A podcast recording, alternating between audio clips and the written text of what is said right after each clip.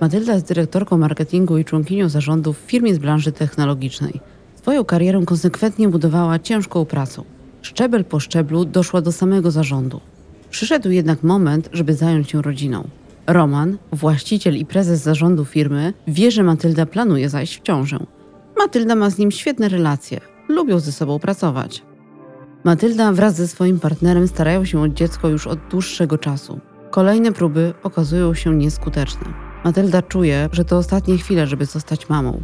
Podejmuje decyzję, żeby skorzystać z zabiegu in vitro. Po kilku miesiącach wreszcie Matylda robi test ciążowy. Jest pozytywny. Łzy szczęścia same płyną jej do oczu. Na drugi dzień rano Matylda od razu poszła do Romana i powiedziała mu, że zostanie mamą. Było widać, że jest zaskoczony. Jednak wstał i pogratulował jej. A potem dodał: To co, na chwilę będziemy musieli się rozstać. Bez sensu, żebyś coś zaczynała, a później nam uciekła. Tak sobie myślałem, może od razu pójdziesz na L4. Matylda była zaskoczona. Odpowiedziała Romanowi: No co ty, dobrze się czują. Nie wytrzymam w domu tylu miesięcy. Chcę pracować. Jak będę się gorzej czuła, to przekażę zadania Jackowi. Nie, Matylda, to za duże ryzyko. Lepiej od razu zacznij przekazywać mu zadania. Ani nigdzie nie pojedziesz, ani nie będziesz mogła pracować wieczorem. Zaraz HR się odezwą.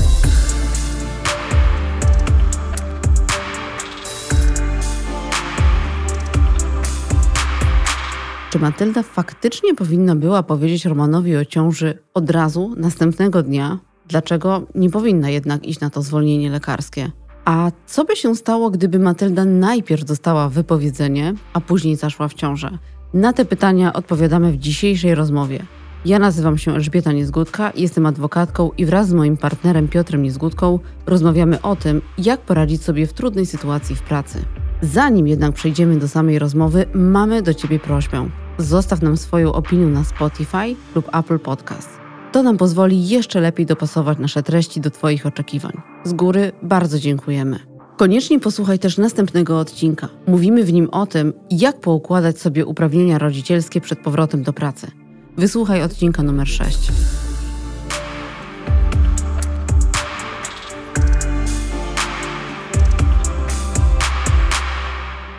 Taka moja pierwsza myśl się nasuwa. Po co Matylda w ogóle tak od razu powiedziała Romanowi o swojej ciąży? U Matyldy ta ciąża była procesem. Ona się do tego długo przygotowywała i chciała pewnie uprzedzić Romana o tym, że no, zajdzie w ciążę i organizacyjnie on się powinien do tego przygotować, no bo siłą rzeczy przyjdzie taki moment, że ona odejdzie z firmy, pójdzie na urlop macierzyński, więc myślę, że po prostu chciała być fair. I tak jak tutaj dała szansę Romanowi, żeby przygotować się do takiego spotkania, kiedy ona przyjdzie i mu to powie, to ona no, nie była do tego przygotowana. Powiedziała mu to po prostu pod wpływem emocji. No i Roman właśnie ją zaskoczył tym, że od razu chciał ją wysłać na L4. Gdyby Matylda nie była członkinią zarządu, to myślę, że to polecenie byłoby bardziej bezpośrednie i to nie byłoby tak, że może pójdziesz na L4, tylko by to było po prostu sugestia, idź na L4 i ten komunikat brzmiałby zupełnie inaczej. I przede wszystkim jest to złe rozwiązanie, dlatego że Matylda bierze na siebie całe ryzyko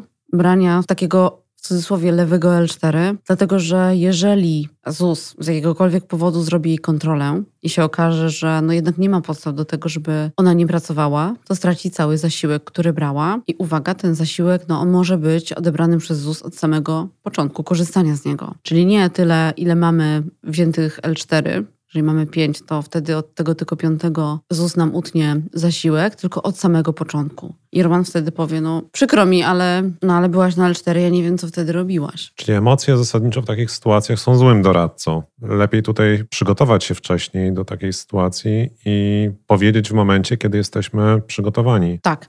Warto przede wszystkim skorzystać z tego, że nie ma żadnego punktu, deadline'u, żeby mówić o tym, że jest się w ciąży. Jedyna tutaj taka rzecz, która się pojawia, kiedy powie się, że jest się w ciąży, no to jest się traktowanym jak pracowniczka w ciąży, czyli korzysta się ze wszystkich uprawnień rodzicielskich, takich, których ma kobieta w ciąży. A dlaczego w zasadzie tak często kobiety ulegają tej pokusie i dzielą się tą informacją bardzo szybko, że są w ciąży, Czy to wynika z samych emocji, czy to jest po prostu jakiś głębiej zakorzeniony problem? Myślę, że to trochę jest takie wewnętrznie w nas zakorzenione, że nie chcemy sobą robić problemu. Że ja jestem w ciąży i trochę taka, no czuję się winna, że za chwilę odejdę z pracy i muszę firmę jak najszybciej o tym poinformować, no bo przecież coś się zaraz stanie. My czujemy się bardzo odpowiedzialne za to, co robimy i nie chcemy, żeby te nasze zadania po prostu nagle przestały być robione, albo żeby ktoś po prostu je robił na szybko. I to myślę, że wynika właśnie stąd. Czyli jedna rzecz, że nie chcemy robić sobą problemu, a dwa, że jesteśmy po prostu odpowiedzialne za swoje zadania i pilnujemy ich, żeby były wykonywane terminowo. Powiedziałaś, że przepisy same w sobie nie nakładają żadnego takiego deadline'u, takiego momentu, do którego trzeba poinformować o tym, że się jest w ciąży, a organizacyjnie takie pytanie ma znaczenie dla firmy?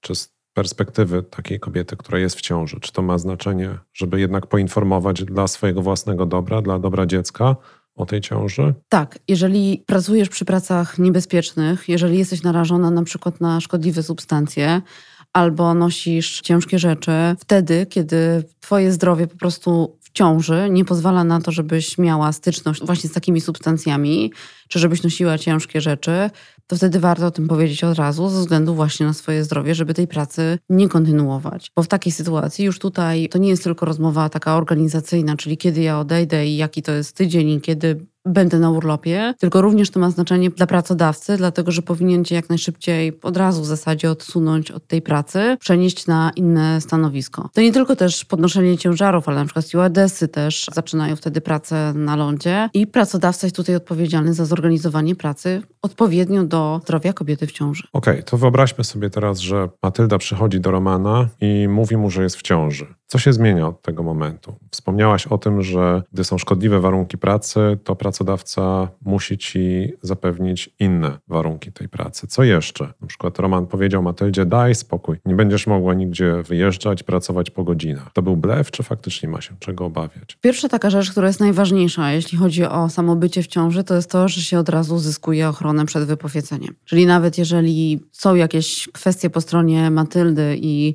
ona faktycznie nie dogadywała się z Romanem, między nimi był konflikt, czy miała słabe wyniki, albo po prostu no, jest jakaś przyczyna, czy to jest utrata zaufania, która jest po jej stronie i z tego powodu Roman zdecydowałby się z nią rozstać, no to w tej sytuacji nie może tego zrobić, ale również to też dotyczy takich przyczyn, kiedy jest na przykład likwidacja stanowiska pracy. No nie można zlikwidować stanowiska pracy, na którym jest kobieta w ciąży, no bo to jest właśnie niezgodne z prawem, więc tutaj jest bardzo silna ochrona przed wypowiedzeniem. To jest najważniejsza kwestia. Oprócz tego, no tutaj Roman ma rację, że kobieta w ciąży może pracować maksymalnie 8 godzin dziennie i kodeks pracy tutaj chroni nas bardziej niż my tego same nawet chcemy, bo czasami chcemy zostać dłużej, chcemy się dalej rozwijać, no nie chcemy zmieniać swojego życia od razu tym, że zachodzimy w ciążę, ale kodeks pracy mówi, nawet jeśli nie chcesz pracować dłużej, to masz iść do domu po 8 godzinach i w nadgodzinach pracować ci nie wolno. Natomiast jeśli chodzi o wyjazdy, czyli to, czego Roman się obawia, że faktycznie nie będziesz mogła gdzieś pojechać, no to tutaj to jest trochę jako pretekst ze strony Romana, żeby no to nacisnąć na to zwolnienie lekarskie,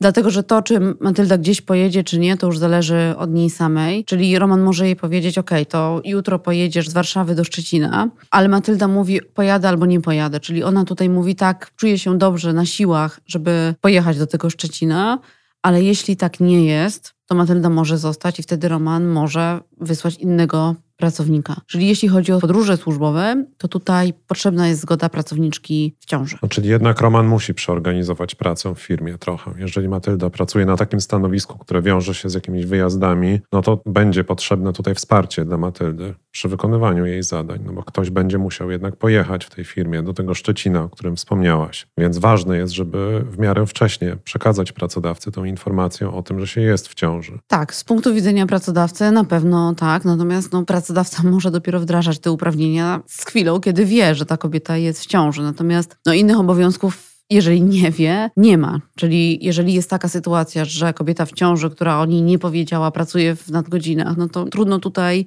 widzieć jakąś odpowiedzialność za to pracodawcy, no bo, no bo nie wiedział. Więc to my tutaj decydujemy, kiedy aktywizują się te wszystkie obowiązki związane z byciem w ciąży i w ogóle posiadaniem nawet w zespole osoby w ciąży. To również od strony osób, które zarządzają zespołami, że dopiero od momentu, kiedy pracowniczka powie, tak, jestem w ciąży, dopiero wtedy pojawia się myślenie o tym, jak ja jej mogę pomóc. Dużo jest takich szczegółów technicznych tego, co pracodawca może polecić przyszłej mamie, czego nie może jej polecić. A co na przykład z takim głównym wyzwaniem dla kobiety, która pracuje, która wykonuje pracę biurową?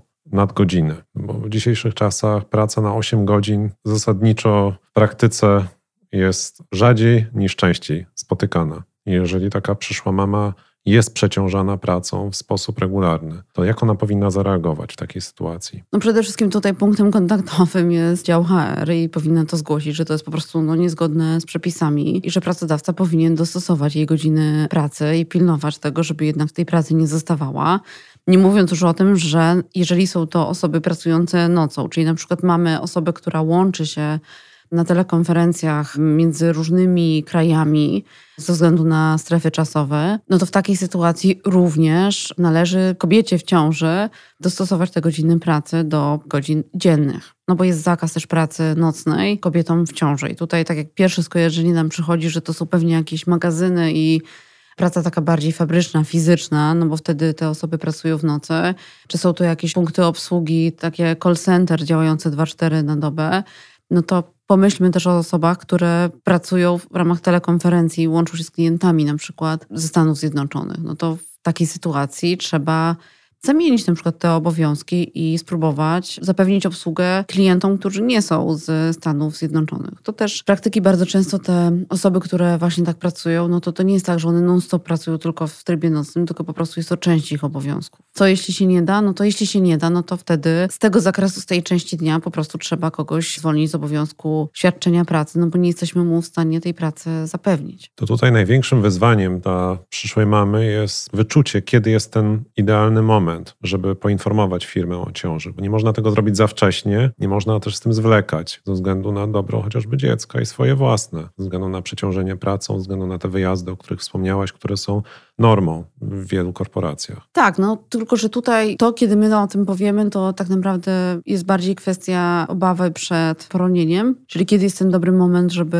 faktycznie powiedzieć o ciąży i tutaj już wiedzę i doradztwo zostawiam lekarzom i lekarkom, którzy się na tym znają, ale to w zasadzie jest jedyna taka kwestia, która o tym decyduje. Natomiast ochronę mamy, więc nie mamy co się obawiać, że za chwilę dostaniemy wypowiedzenie, wręcz przeciwnie. Powiedziałaś, że najważniejszym punktem dla przyszłej mamy to jest oczywistość, jest to, że nie można jej zwolnić. A co w sytuacji, jeżeli dostaniemy wypowiedzenie, a dopiero później zorientujemy się, że jesteśmy w ciąży? Czy wtedy można wrócić do firmy, czy się zostaje faktycznie bez pracy? Okres wypowiedzenia upływa i nie ma już powrotu. Jak to działa? Ta ochrona jest podwójna. To znaczy, ochrona jest przed tym, żeby pracodawca złożył ci wypowiedzenie i położył je na stole, czyli nie może pracodawca zrobić takiego ruchu, że Roman wie, że Matylda właśnie teraz jest w ciąży i mówi to, ok, to ja ją zwolnię, bo ona mi nie performuje tak, jak ja bym tego oczekiwał. I to jest pierwsza... Ekstremalny przykład. To jest pierwszy model ochrony, a drugi jest taki, że kiedy no, Roman zdążył, czyli po prostu zwolnił Matyldę i ona jeszcze w tej ciąży nie była, ona ma trzymiesięczny okres wypowiedzenia i jeśli w czasie tego okresu wypowiedzenia zajdzie w ciążę, to ta umowa ona nie będzie się mogła rozwiązać. Czyli jest ten zakaz dwutorowy. Z jednej strony nie można zwolnić kobiety w ciąży, czyli dać jej wypowiedzenia, i nie można rozwiązać umowy z kobietą w ciąży, czyli nie można doprowadzić do takiej sytuacji, że kobieta w ciąży, która dostała wypowiedzenie, odejdzie z pracy. I co powinna wtedy zrobić taka Matylda? Czyli jeżeli ten Roman zdążył, dał jej to wypowiedzenie i się cieszy, że okej, okay, no udało mi się zwolnić zanim ona zaszła w ciążę, no to sorry Roman, ale tutaj też ci się to nie uda, dlatego że w takiej sytuacji masz cofnąć Matyldzie wypowiedzenie, bo ona swojej firmy nie może odejść. Czyli po prostu robi się to tak, że pracodawca po prostu cofa to wypowiedzenie i tak jakby go nie było. No, obrazowo, tak jakby pracodawca wziął i wrzucił je do niszczarki. Czyli liczy się tutaj czas, no bo biegnie cały czas ten okres wypowiedzenia, to tutaj już wtedy nie możemy zwlekać. Czyli jeżeli się właśnie mama dowiaduje, przyszła, że zostanie mamą, to musi o tym jak najszybciej poinformować firmę, która jej wcześniej wręczyła wypowiedzenie. Tak, ale ta dwutorowość ma jeszcze swoje jedno dno, że jeżeli okaże się, że mama była w ciąży w czasie okresu wypowiedzenia, potem odeszła z firmy, zamknęła drzwi, dostała świadectwo pracy, jest już w domu i robi test ciążowy, idzie do lekarza i się okazuje, o kurczę, jestem w siódmym tygodniu ciąży, byłam w tej ciąży w czasie jeszcze tego okresu wypowiedzenia, ale no, umowa mi się już rozwiązała, co ja mam robić? To w takiej sytuacji również działa ta ochrona i w takiej sytuacji znowu wrzucamy wypowiedzenie do niszczarki, czyli pracodawca po prostu je cofa. Natomiast ważne jest to, żeby ta ciąża zahaczała właśnie o ten okres wypowiedzenia. Jeżeli jest tak, że chociaż jeden dzień z tego okresu wypowiedzenia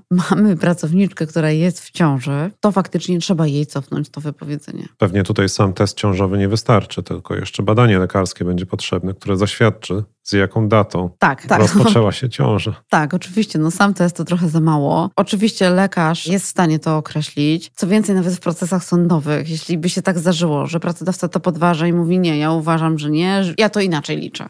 I Roman mówi, że ja nie wierzę twojemu lekarzowi, liczę to sobie sam.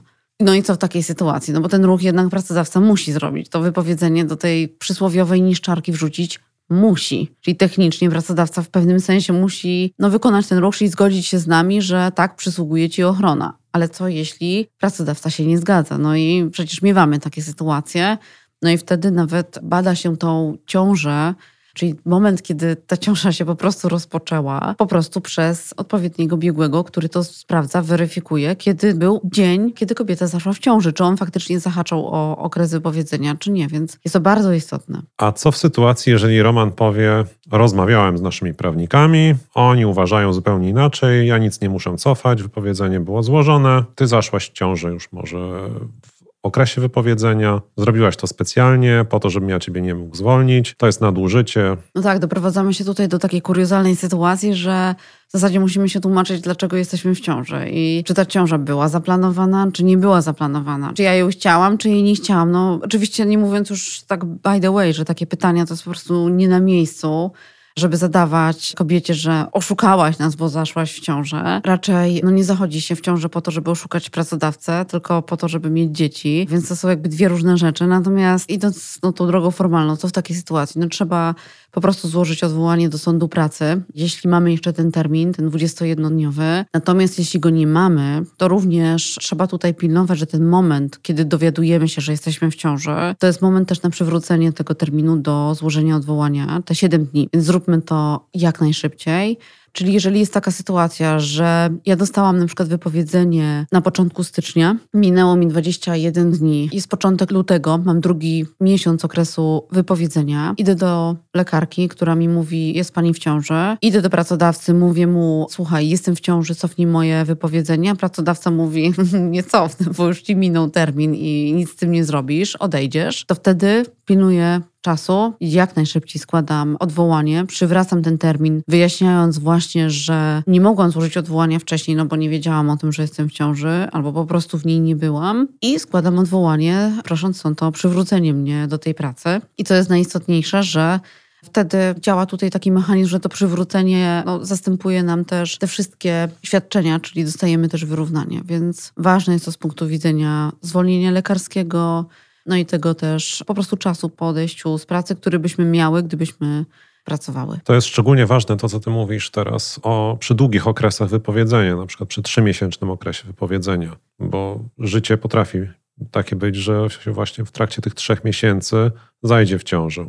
Więc wtedy ważne jest, żeby pamiętać o tym, żeby jak najszybciej poinformować firmę, a jeżeli firma nie chce cofnąć, to żeby wtedy te pędy składać odwołanie do sądu. No dobra, ale załóżmy, że Roman był dobrym menedżerem, dogadaliście się i nie ma wypowiedzenia, jest porozumienie. Roman podpisał porozumienie, ktoś z HR-u podpisał porozumienie, Matylda podpisała porozumienie i po podpisaniu porozumienia dowiadujesz się, że jesteś w ciąży. Co wtedy? Można to odkręcić to porozumienie, czy już wtedy nie ma możliwości? Z porozumieniem jest trochę inna sytuacja, bo porozumienie możesz cofnąć tylko, jeśli podpisujesz je będąc w ciąży. Czyli jeżeli jest tak, że nie wiesz o tym, że jesteś w ciąży, jesteśmy na przykład dzisiaj, ja jestem Matyldą, ty jesteś Romanem, i ja chcę na przykład odejść z firmy i mówię ci, no to daj mi porozumienie, ja odejdę, no bo idę do nowej firmy, dogadajmy się, jest wszystko ok. I teraz Podpisaliśmy to porozumienie, idę do domu, okazuje się, ojej,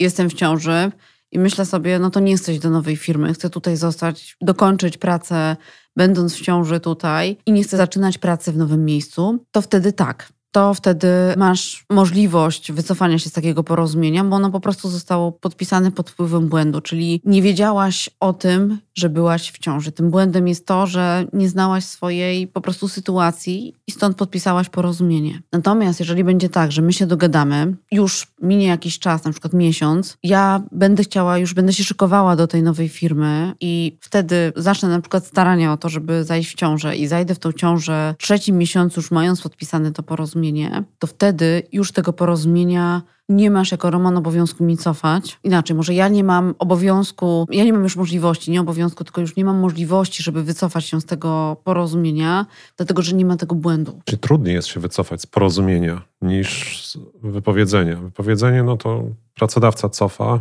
i po sprawie, natomiast z porozumieniem, no to tutaj jest więcej zabawy. Tak, bo porozumienie zakłada, że podpisujesz je z własnej woli, że po prostu chcesz odejść. I trudno tutaj oczekiwać, że w takiej sytuacji no, można sobie tak też dowolnie szastać tym, że podpisuję porozumienie, potem zachodzę w ciążę i właśnie mogę się z niego wycofać. Jest jakaś też tutaj gwarancja od strony takiej prawnej, że no jednak umowy mają jakąś trwałość. No tym bardziej, że porozumienie bardzo często działa od razu i to zakończenie umowy o pracę jest od razu. Przy wypowiedzeniu jest jednak ten okres wypowiedzenia, który, no zwłaszcza jak on jest długi, daje możliwość większą, większą elastyczność w wycofaniu się. Tak, no przede wszystkim wypowiedzenie idzie jednostronnie. Elementem właśnie porozumienia jest to, że no dwie strony muszą się na to zgodzić, natomiast na wypowiedzenie nie masz wpływu. I jak to się robi? Jak się wycofuje z takiego porozumienia? Bo wypowiedzenie, no to trzeba pójść do HR-u i HR ma wtedy obowiązek po prostu cofnąć to wypowiedzenie. Natomiast jak to działa w przypadku porozumienia? To wtedy też robi firma, czy to robi wtedy przyszła mama? Przede wszystkim to, co trzeba mieć w ręce, to jest zaświadczenie lekarskie. I też ono jest podstawą do tego, żeby no, powiedzieć, dlaczego ja się chcę wycofać z tego porozumienia, żeby pracodawca, który też może potwierdzić nam, że faktycznie to porozumienie kasujemy, no to musi mieć jakąś podstawę, żeby to zweryfikować. No oświadczenie to trochę za mało, więc zaświadczenie, ale tutaj zazwyczaj nie ma problemu, jeśli chodzi o dokumentację przygotowywaną przez pracowniczki i musimy mieć jakieś potwierdzenie. Oczywiście, że tak, że pracodawca też wycofał się z tego porozumienia i że go nie ma. Więc no nawet chociażby mailowo, jeżeli osoba uprawniona do reprezentacji pracodawcy w takich relacjach pracowniczych nam to potwierdzi, to to będzie ok. Natomiast no jasne jest to, że najlepiej mieć te same osoby, które podpisywały to porozumienie, wtedy one się po prostu z nim niego wycofują i podpisują nam, że nie ma tego porozumienia i że pracodawca to potwierdza. I że po prostu no, nie odejdziemy z tej pracy i za chwilę na mnie pocztą nie przyjdzie świadectwo pracy. Czyli składamy też w firmie pismo, to jest najlepsze rozwiązanie. Idziemy do HR-u, składamy pismo, w którym informujemy, że my się wycofujemy z tego porozumienia, które podpisaliśmy i takie samo po prostu pismo składa firma. Najlepiej może się po prostu na Twoim piśmie też podpisać. Tak, no takie drugie porozumienie o tym, że to pierwsze trafia do kosza. No właśnie. Uff, no to odejdźmy już teraz od tego wypowiedzenia, od tego porozumienia i postawmy się w roli Romana, który nie daje Matyldzie żadnego wypowiedzenia, nie podpisuje z nią żadnego porozumienia, ale chce wysłać Matyldę na zwolnienie lekarskie. I i widzi siebie w roli takiego dobrego szefa, takiego dobrego wujka, który dba o firmę, który dba o Matyldę i mówi jej, wiesz co, ty pójdź sobie na to zwolnienie lekarskie, odpoczniesz, my się zajmiemy tutaj wszystkim. W sumie z perspektywy wielu menedżerów to oni mogą postrzegać coś takiego jako dobre zachowanie, jako taki dobry uczynek. Dlaczego Matylda miałaby na to nie pójść? No wiesz, przede wszystkim, jeśli Roman nie jest lekarzem, no to nie decyduje, kto kiedy pójdzie na zwolnienie lekarskie. To jest pierwsza rzecz. Druga rzecz jest taka, że warto sobie odwrócić z punktu widzenia takiego menedżerskiego perspektywę. Jakbyś się czuł, gdyby ktoś ci powiedział, słuchaj, urodziło ci się dziecko, idź sobie na rok na L4, weź sobie urlop wypoczynkowy, weź sobie półroczny L4, posiedź sobie i wróć do nas. No, w stosunku do mężczyzn takie propozycje nie padają i jeszcze co więcej, nie oczekuje się, że ktoś będzie jeszcze do tego zadowolony. Wchodzimy już tutaj trochę w tematy dyskryminacyjne, czyli że nie można kogoś gorzej traktować i wysyłać go z pracy, na zasadzie iść do domu, tylko dlatego, że jest w ciąży. Nie postrzegajmy też kobiet jako osób, które no, marzą tylko o tym, żeby pójść do domu na L4 i nic nie robić. To też tak nie działa. No. Bo pokutuje taki stereotyp, takie myślenie, że kobieta to tylko kombinuje, żeby jak najszybciej pobiec do domu i nie pracować. Tak, nie pracować, malować paznokcie i tylko przyturzać jedną po drugim L4. No, no nie no, na pewno część osób, ale nie kobiet, osób, część osób takie wygodne L4 odpowiada, bo nie zapominajmy też, o mężczyznach, którzy biorą kacowe albo remontują domy w trakcie L4, czy szukają w trakcie L4 pracy. I o tym się nie mówi, albo mówi się zdecydowanie mniej. Natomiast kobieta na L4 to, to właśnie kobiety w ciąży. Tak, że one po prostu pompują statystyki ZUS-u. Natomiast jak się spojrzy na nie, to jest 50-50. A jednak mężczyźni w ciąży nie zachodzą i mężczyźni, mimo to, nadal brylują wysoko w tych statystykach, jeśli chodzi o branie L4. Więc takie komentarze Romana w firmie, która dba o to, żeby kobiety były równo traktowane, no to to jest jakiś basic, rzeczy, których po prostu się nie powinno mówić. I na, chociażby na szkoleniu jakimś taki komunikat wszyscy powinni usłyszeć. Więc nie można też zakładać, i to jest druga rzecz, że kobieta w ciąży to równa się odejście z firmy i stawiać takiego właśnie krzyżyka na kobietach w ciąży. No nie, no bo to jest przerwa w pracy i ona ma prawo też do tej pracy wrócić. Wyobrażam sobie sytuację, gdyby mężczyzna powiedział: Dobra, to ja teraz czuję się wypalony zawodowo, mam ochotę pojechać na rok do Argentyny i oczyścić swoją głowę i wrócić tutaj pełen sił. Jestem w stanie wyobrazić sobie, ile firm wręcz poklaskałoby takiej sytuacji pracownikowi i powiedziało: Super, wrócisz do nas z pełnym akumulatorem i będziesz zasuwać. Więc myślę, że to jednak jest związane nie z tym, czy faktycznie jest organizacja, czy nie organizacja pracy, tylko bardziej właśnie takie już myślenie, takie zmęczenie tym tematem: ojejku, ona jest w ciąży, taki my z nią mamy problem. To się nazywa stereotyp, natomiast w kategoriach prawnych, no to to po prostu jest jawna dyskryminacja. Jeżeli tylko kobietę próbuje się wysłać na to zwolnienie lekarskie i ten Roman, który wtedy kombinuje jak koń pod górę, żeby tylko Matylda wreszcie wyszła z firmy, no bo on nie ma ochoty przeorganizowywać pracy, on sobie woli nawet zlikwidować to stanowisko, tak faktycznie, nieprawnie, ale faktycznie on je najchętniej by zlikwidował przeorganizowałby sobie pracę, a Matylda potem kiedyś może w przyszłości wróci, to już się ktoś inny może tym zajmie, może Roman się tym zajmie, jakoś sobie przeorganizują tę pracę na ten czas. I to jest najprostsze, takie ostre cięcie noży. W porządku. A teraz spójrzmy na to z drugiej strony, jeszcze z perspektywy takiego dobrego Romana. Czy Roman zadając Matyldzie pytanie, oczywiście w jakiś cywilizowany sposób, a do kiedy ty Matylda chcesz pracować? Czy takie pytanie będzie w porządku? Czyli to nie pytanie, a raczej sugestia, no już weź pójdź na to L4 jak najszybciej, bo ja chcę mieć tutaj spokój w firmie. Tylko pytanie, do kiedy ty chcesz pracować? Czy może takie pytanie paść, czy nie? Jak Matylda powinna odpowiedzieć na takie pytanie? Tak, no to są oczywiście dwa różne pytania. Do kiedy chcesz pracować, a może pójdziesz już na L4. No brzmi to zupełnie inaczej i inne też są intencje. Takie pytania oczywiście organizacyjne, no one są dopuszczalne, no bo nie chodzi o to, żeby kogoś zmusić właśnie do wzięcia tego zwolnienia lekarskiego i wywołania w nim poczucia, że już powinnaś to zrobić, tylko po prostu no, jest to pytanie, które pada, dlatego że praktyka tam też pokazuje, że po prostu nie czujemy się dobrze w ciąży w dziewiątym czy w ósmym miesiącu. Jest nam bardzo ciężko fizycznie i siłą rzeczy no, trzeba skorzystać z tego zwolnienia lekarskiego, po to też ono jest. Więc pamiętajmy o tym, że zwolnienie lekarskie nie jest niczym, za co kogoś się powinno oceniać. To tak trzeba to wyłączyć, bo lubimy się stawiać w buty lekarskie i decydować, czy ona ma brać L4, czy nie ma brać L4. Albo mówienie właśnie, że o, ledwo zaszła w ciążę i od razu już skorzystała ze zwolnienia lekarskiego. Uciekła wręcz na L4.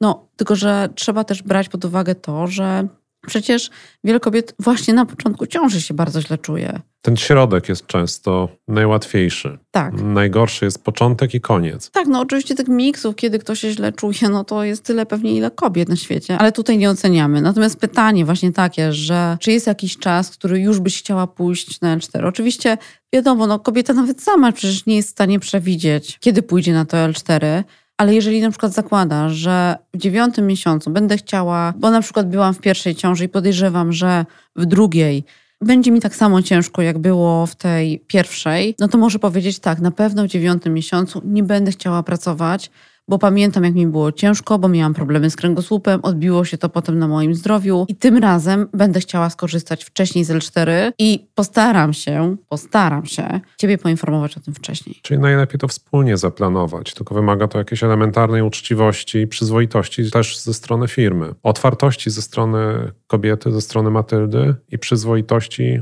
uczciwości ze strony firmy. Tak, no przede wszystkim ta uczciwość, jakby, żeby to zdefiniować, o co nam chodzi, że ta uczciwość to po prostu i to zadanie tego pytania przez Romana, ono nie ma w sobie sugestii, zrób to teraz i daj nam pracować i nie zawracaj nam głowy swoją ciążą. Jeżeli to właśnie mówię, pytanie takie organizacyjne, chcę się przeorganizować, chcę wiedzieć, kiedy Jacek ma wskoczyć na twoje miejsce na czas twojej nieobecności, no to jak najbardziej takie rozmowy one są ok. I co więcej, nawet takie rozmowy bym sugerowała i to szczególnie od strony kobiet, no bo ktoś się może obawiać, czy ja dobrze, czy źle zadam to pytanie, ale właśnie od strony kobiet, żeby pójść i powiedzieć, że słuchaj, na razie to ja chcę pracować, ale pamiętam właśnie, że plecy ostatnio mnie bardzo bolały i na pewno już w dziewiątym czy w ósmym miesiącu poproszę lekarza, żeby zdecydował, bo to lekarz przecież decyduje, żeby zdecydował, czy właśnie powinnam pójść na zwolnienie lekarskie, bo to wtedy otwiera po prostu tą drogę. No przecież to pytanie, no nie ma sensu się tak bawić w kotka i myszkę.